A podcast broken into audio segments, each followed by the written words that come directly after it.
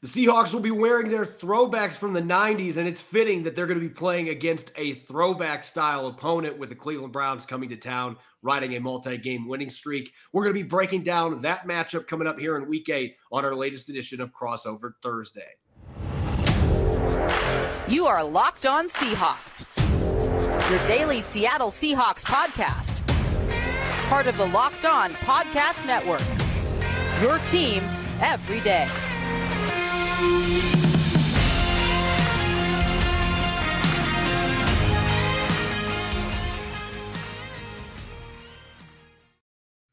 Greetings, 12s and the Dog Pound. This is Corbin Smith, host of the Locked On Seahawks podcast. Glad to be go- joined here for our latest crossover Thursday by Jeff Lloyd of Locked On Browns. We're going to be taking a deep dive into Sunday's upcoming matchup. The Cleveland Browns traveling out to Lumen Field to battle the Seattle Seahawks. Both of these teams coming in, riding a wave of momentum. And certainly both teams are playing great defense as well. Really looking forward to breaking down this matchup, key matchups to watch on both sides of the football, X factors, keys to victory, all kinds of fun stuff coming up. This episode is brought your way by our friends over at Prize Picks the easiest and most exciting way to play daily fantasy sports. Go to prizepicks.com slash locked on NFL and use the code all lowercase locked on NFL for a first deposit match up to $100. Jeff, we've got this really exciting game coming up on Sunday. I know at least in the Pacific Northwest, there are other reasons why fans are really excited here. They get to finally wear throwback uniforms and the Cleveland Browns, they're going to be coming in with a throwback style offense and defense, and it's working really well for them right now, especially helping the Seahawks out a few weeks ago, beating the San Francisco 49ers, and they're doing it without their starting quarterback, who will be out again this week. Uh, it's actually funny because this first time, obviously, Corbin, for you and I, has been four years. So, I mean, that was a Russell Wilson, Baker Mayfield game back in those days. Um, but yeah, well, and even, you know, messaging last night as we were starting to set up here, I said, oh, it should be interesting. I have no idea who the starting running back is and most likely won't know who the starting quarterback is. Um, but the Browns, basically, they're not going to do what they did last week. Um, the Browns last week, you know, they did not know on Wednesday whether or not Deshaun Watson was going to be able to go. Then all of a sudden, he's practicing Thursday, practicing Friday, and was able to give the Browns about, I think it was about nine reps of offensive football before they had to go to PJ Walker. A great disservice to PJ Walker, obviously, because he didn't get the practice time. Um, but the Browns are not going to do that. If Deshaun Watson cannot give them a full week of practice, he is not going to be the quarterback for their team on Sunday. So PJ Walker, and I think it was an admirable effort against the 49ers. Uh, he's look, he gets the ball out quickly. He knows what he wants to do with it. Um, as far as the interceptions and some turnovers, well, that's why the guy is either a number two quarterback or a number three quarterback in the NFL. You know, that's just the way it goes. Obviously, if his talent was better than that, he'd be starting for somebody somewhere in the league. Um, but I, it just makes me feel more confident because look, it is a road game, and you know it's one of the most difficult places to play anyway. And now you throw in the fact that obviously, you know, and everybody gets so gaga about this fans and whatever fan base it is. Obviously, the Browns wearing the white helmets and the all white whites this year. The fans have loved that. I know the excitement from the Seattle fans about the uniforms that are going to come out. But you know, so for PJ Walker, um, they did bring back Jordan Wilkins, former Indianapolis Colts. Uh, Colt was with the Browns over the summer. Um, so you know, and as you were talking, we were talking before we started here.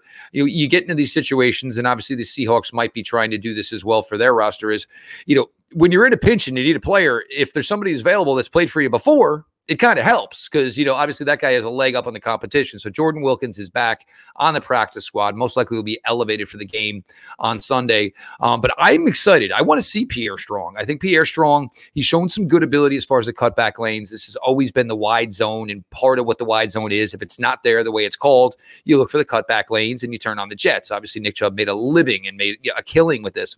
I think Pierre Strong has that type type of ability. Uh, Kareem Hunt was banged up Sunday against the Colts. Uh, took a big hit on a direct snap early in the game that he scored a touchdown on. Basically, got beat up on the final carry that he had in the game, scored another touchdown. He was hurt already. So, you know, I don't think the Browns have any inkling that they think they can just give the ball to Kareem Hunt 15 to 20 times in any capacity. His pitch count on Sunday was five, and he took some big hits. I mean, granted, he got more than five, but to have PJ out there, and you know the Browns passing game, I think it's there's nowhere it can go but better because that's how bad it's been. Obviously, um, Elijah Moore, they're starting to finally realize that Elijah Moore is not just a guy to use in gimmick players. I think Kevin Stefanski had a fascination of trying to use him in some Percy Harvin type stuff, and look, that's great but you have to have the defense scared to death of the guy as a wide receiver first. And you know, ESPN just recently uh, did their wide receiver uh, basically rankings, and Elijah Moore is getting open at the fifth best rate of every wide receiver in the NFL. The Browns need to start taking advantage of that. Um, you know what Amari Cooper is capable of. David Njoku obviously is a good. I, it, it's it's there to be had. They should be able to throw the ball better. And in this instance, they're going to kind of need to to hopefully you know have people ease off on just trying to take away the run because they don't have their number one running back in Nick Chubb. They don't have the number two quarter running back in Jerome Ford. So Pierre Strong, Kareem Hunt. But the move they made the right move. This was the move I felt they should have done last week because Deshaun Watson. If you can't give if you've gotten that long and you can't give a full practice week, you're probably not ready for the game. So the Browns just eliminated all of it and said, look, PJ Walker's starting this week, and we'll talk about next week when next week starts. Um, and for now, Desha- Deshaun Watson's off to the side, resting, rehabbing, whatever he's doing, throwing behind closed doors. And that's fine. I have no ill will towards the situation with Deshaun Watson and his injury. I have ill will that if it's not working out, it's holding up the rest of the team. Look, this is a really good football team in all three phases offense, defense, and special teams. Um, if they have to play another couple weeks without their starting quarterback, that you know that's the case. But you know this team just can't start, you know, putting players out there who are not in the best position to succeed. Yeah, I was wondering about that last week because it just seemed like this injury was more significant for Deshaun Watson than what anybody was really letting on. And then to have him just jump into practice on Thursday, as you said, it does do a disservice to the backup quarterback. But you mentioned the familiarity aspect when you start having guys go down, and Seattle is facing a similar situation on the defensive side of the ball. Uchenna Nwosu, one of their leaders on defense, a guy that had nine and a half sacks last year, 13 tackles for loss, a really good football player. He's going to undergo surgery for a torn pectoral muscle. So he's done for the season. For them, just bringing back Kareem Hunt last week, a guy that knew their system. Uh, Frank Clark was still available in free agency. And so they are bringing back Frank Clark, a player who had a lot of success at the beginning of his career with Seattle, including a 13 and a half sack season in 2018 before they traded him to Kansas City. So he's going to be rejoining this football team. They're hoping there's still some juice left much like Jarran Reed, who they brought back for a second stint, and he's having one of the best seasons of his career after being kind of down last year in Green Bay. So they're hoping that that system familiarity, really knowing how to maximize the player, that Frank Clark can come in. They're not expecting him to replace Nwosu's production by himself, but he's another veteran that can really help out. And I think in this game, when you're dealing with a quarterback like PJ Walker, who does get the ball out quickly, has some athletic ability, can scramble around a little bit, you want to be able to finish with your pass rush and not having Nwosu, that creates some issues. But if you have a guy like Frank Clark, who you believe, and Pete Carroll said this yesterday, that he believed Frank Clark is going to be able to play on Sunday, no problem. He knows this system, they know how to use him. Having a guy like that with the experience on your football team that has played for you, being able to come in right away and play, that is a huge boost to this defense that certainly has some talent still at the edge rushing positions, but that's going to be something I'm watching going into this game. Can they get pressure on PJ Walker? And uh, is the run defense going to maintain? Because Uchenna Nwosu was a really good edge setter, and there's going to be a drop off there. Can Frank Clark contribute some in that regard? Whereas Darrell Taylor has not been able to. So that's something that I'm going to be watching closely in this game is how does this front line play? How is it impacted by Nwosu not being available for the rest of the season, first game without him, but being able to turn to a player like Frank Clark, who just happened to still be available. Kansas City wanted him back, but Seattle ended up being the team that brought him back. So they're hoping that he can come in and contribute immediately and make that loss of Nwosu hurt just a little bit less than what it looks like it might right now. That is a big time loss, not just on the field, but in the locker room. Speaking of matchups, we're going to start touching on some of these matchups coming up on Sunday offense versus defense for the Seahawks and the Browns at Lumen Field. Don't go away. You're listening to the latest crossover Thursday here on the Locked On Podcast Network. Why root for your team on an empty stomach? That's a game day travesty that ensures you won't be cheering at your very best. Order on DoorDash and save on football watch party favorites. Right now, you can get 50% off up to $10 value when you spend $15 or more in your first order when you download the DoorDash app and enter the code LOCKED23. When I'm kicking back and watching the game with friends and family, I love to order Jet City Pizza, my favorite gluten free pizza place in the Seattle region, with a two liter root beer and cinnamon sticks for the rest of the party. And DoorDash makes the process easy so I don't have to leave the comfort of my couch for delicious, great tasting food before and after kickoff. Since it's so simple, I have become such a frequent order of Jet City off the DoorDash app that the people who manage the restaurant know me by name. Ready to satisfy your taste buds on game day? Quench those cravings with your favorite local restaurants via DoorDash. Get 50% off up to $10 value when you spend 15 or more on your first order using the DoorDash app and enter the code LOCKED23. Subject to change, terms apply.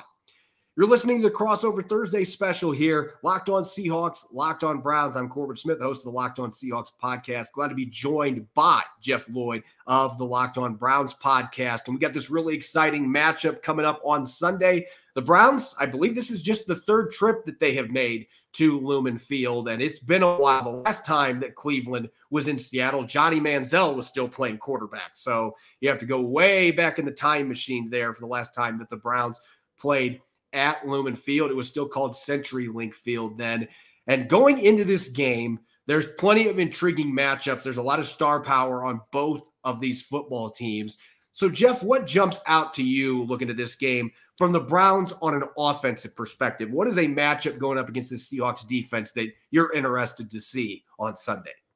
Uh, well, I mean, it's always the Browns' offensive line, and you know, it's it's weird because some of the things that have been consistent in years past are the things that maybe aren't consistent this year. Um, the interior play, and look, Joel Bitonio just returned last week. Uh, had a knee scope, uh, missed the week before. Um, so obviously, Joe, you know, Joel was working his way back into it. Um, the tackle play, which is usually something that you know I'm not highlighting on any Locked On Browns episode, but Dawand Jones at the right tackle position has just been absolutely fantastic. I mean, for him to be a fourth round rookie, starting the way he is. Last week, obviously, it was uh, 40 pass pro reps, only allowed one pressure. I mean, now you're talking about a guy who's handled Nick Bosa. He's played against TJ Watt. He's playing against everybody. He's just been, you know, everything the Browns could absolutely hope for. And be, to be fair, he was an afterthought as a draft pick because they did renegotiate Jack Conklin in December with all intentions of Jack Conklin being the right tackle for this team. Goes down week one. You got to put the rookie in, and he's taking it like a fish to water. Um, one thing I don't player I don't really talk a lot about positively is Jedrick Wills, and he's actually strung together a couple of good games. I think the way this team is, the vibe, um, and it's a really, really unit that's starting to come together. I think everybody just kind of, you know, the vibe is good. Everybody feels good with each other.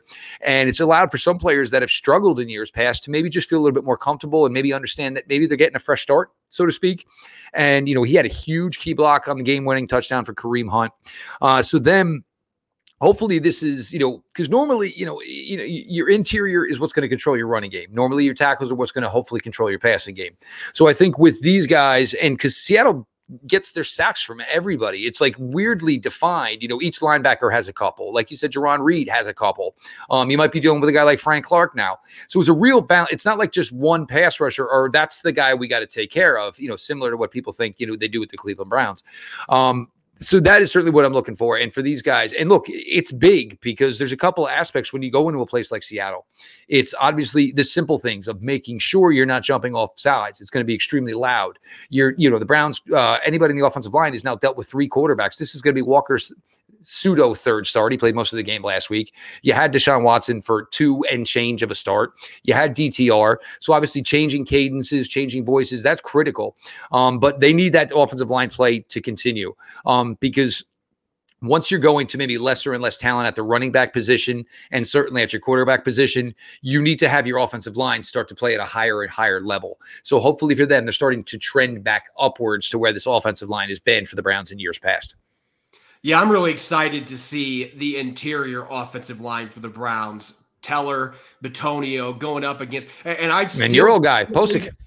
I can't believe that I'm saying this, but on the defensive side, everybody went into the season thinking that the defensive line in the interior was going to be the big weakness for the Seattle Seahawks, and yet Jarran Reed is having one of the best seasons of his career. I think Dre'Mont Jones has played really well. The sacks numbers aren't there yet, but he is playing well. He's disruptive. Mario Edwards looks like a totally different player. He's having a blast right now. Myles Adams has been good. They've gotten good production from rookie Cameron Young, a fourth round pick. So that line has been really good. But this is going to be a fun litmus test because you have some established standouts in the interior of that offensive line for the Cleveland Browns. They want to get physical up front.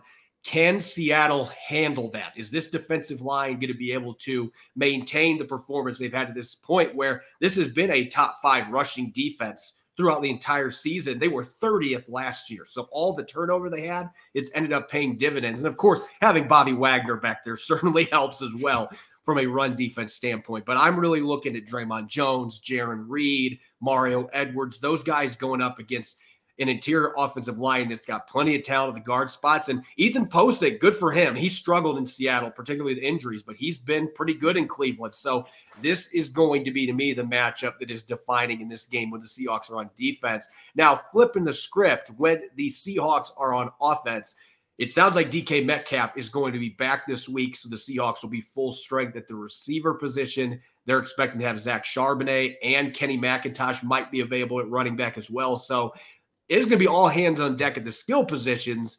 But the Browns might be looking at this thinking, hey, Abe Lucas isn't back yet. And this is still an offensive line that's had five different starting lineups in five games. And so Myles Garrett and company probably are looking at that thinking, hey, this is this is an ideal situation, even on the road.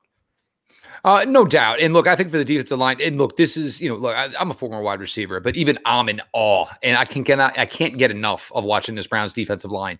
Um, and you know the names, you know, obviously the headline names. Obviously was Myles Garrett.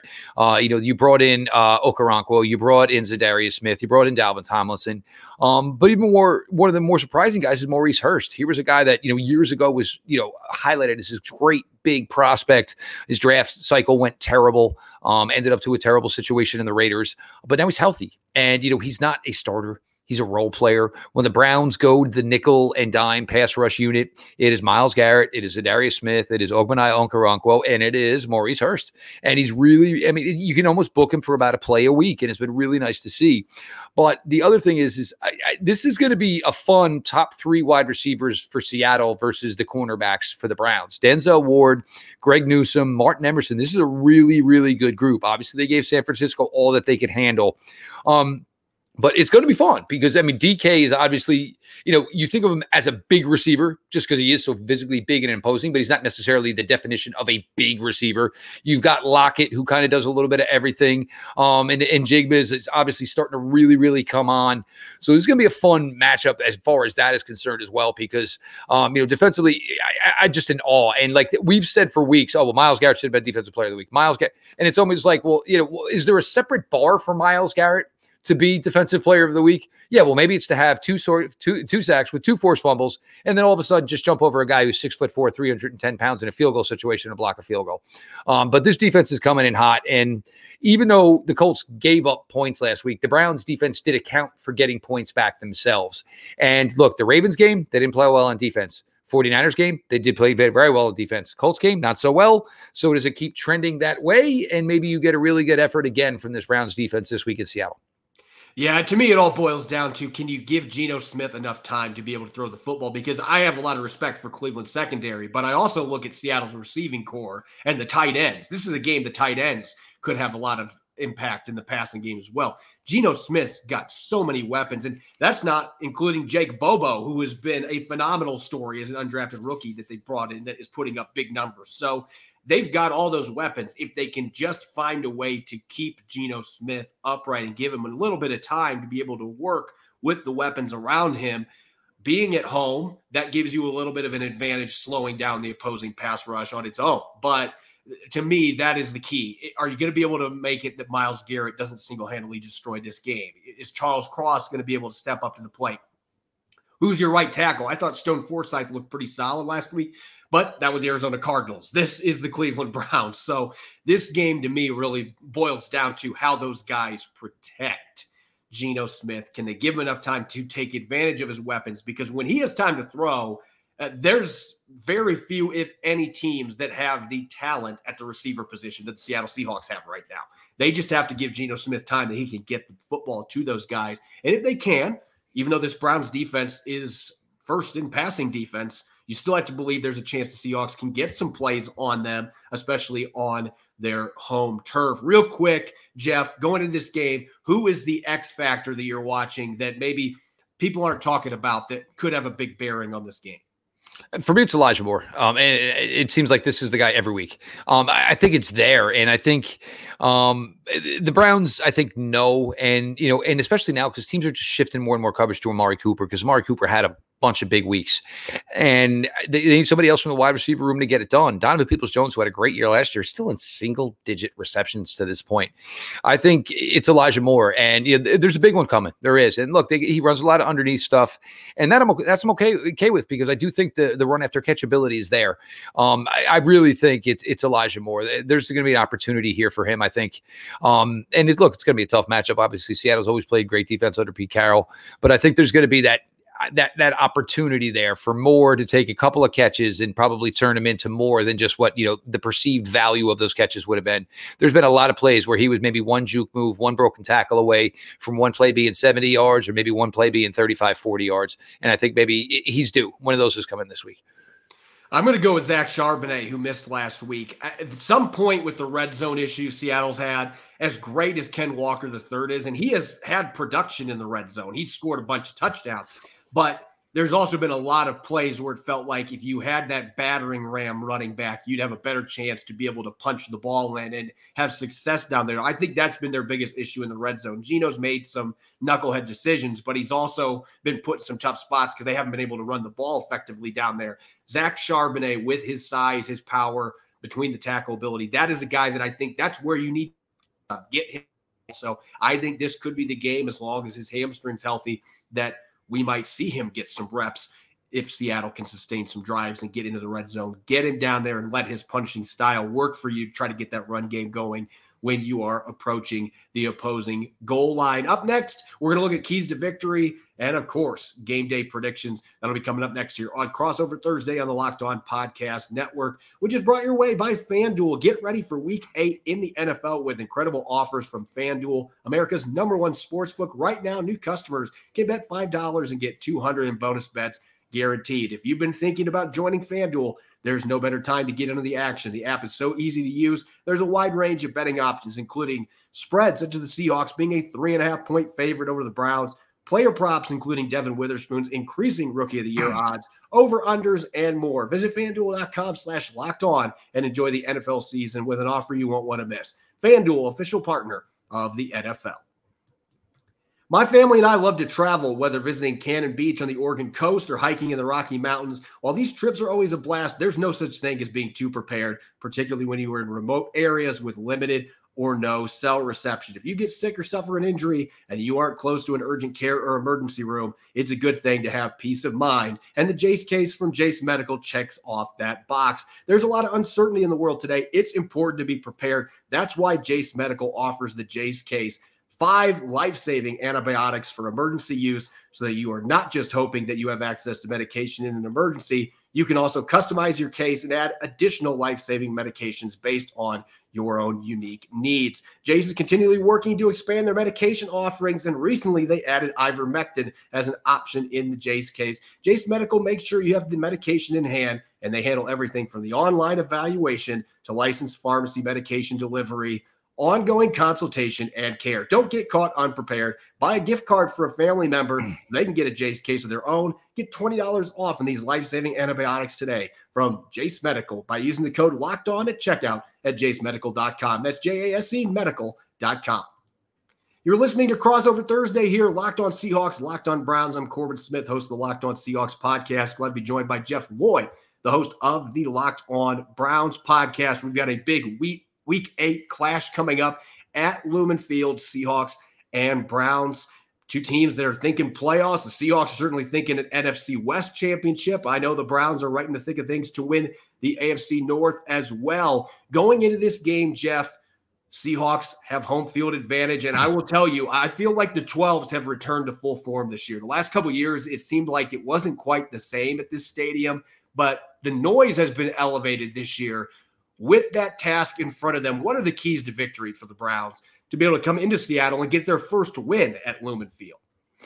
Uh, you know, I think we, I think we touched on both aspects. Probably going to be controlling the line of scrimmage. Um, you know, defensively, um, this defensive line, it, it's again, it's just the, the, level they're playing at, and you know, Geno Smith can move a little bit, um, but you know, he's never, you know, you're never going to basically say, oh well, Geno Smith's going to take care of this all with his legs. Um, he didn't run well coming into the league out of West Virginia, so I'm assuming he's gotten any better since.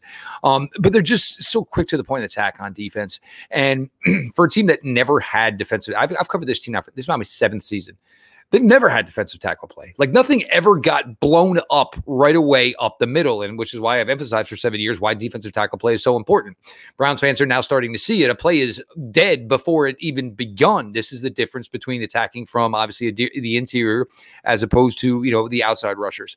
Um, uh, you know, offensively it's going to be where it's tricky. Look, you know, yeah, PJ Walker has made enough starts in the NFL that this shouldn't be too big obviously the place is going to be roaring. You know, the 12s, you know, they were going to be fired up anyway once you, you know, you were going back with these jerseys.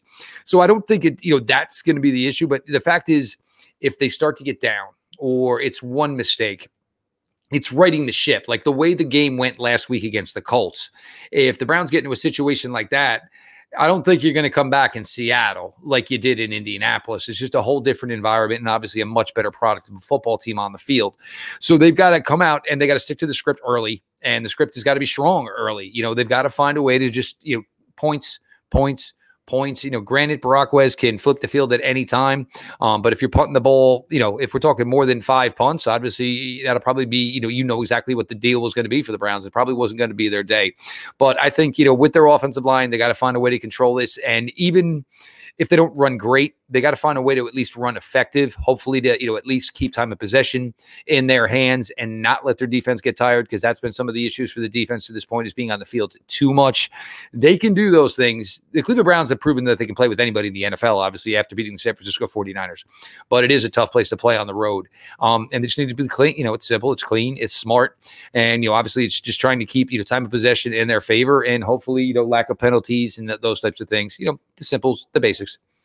Yeah, I don't want to sound cliche with my keys to victory, but uh, but to an extent, this is a very simple one for the Seattle Seahawks to me. On offense, you've got to be able to get that run game going. They did get 100 plus rushing yards from Ken Walker third last week, but that was against a Cardinals defense that doesn't have near as much talent as what the Cleveland Browns do. But you can't end up in a position where Geno Smith is dropping back 40 to 45 times in this game and letting Myles Garrett and company tee off on it. They have got to be able to run the football and get some under center, and I'm putting emphasis on that under center play action. Enough with the shotgun shotgun crap if you get in the red zone, no more of the at the goal line shotgun runs. If you're going to run the ball, get under center.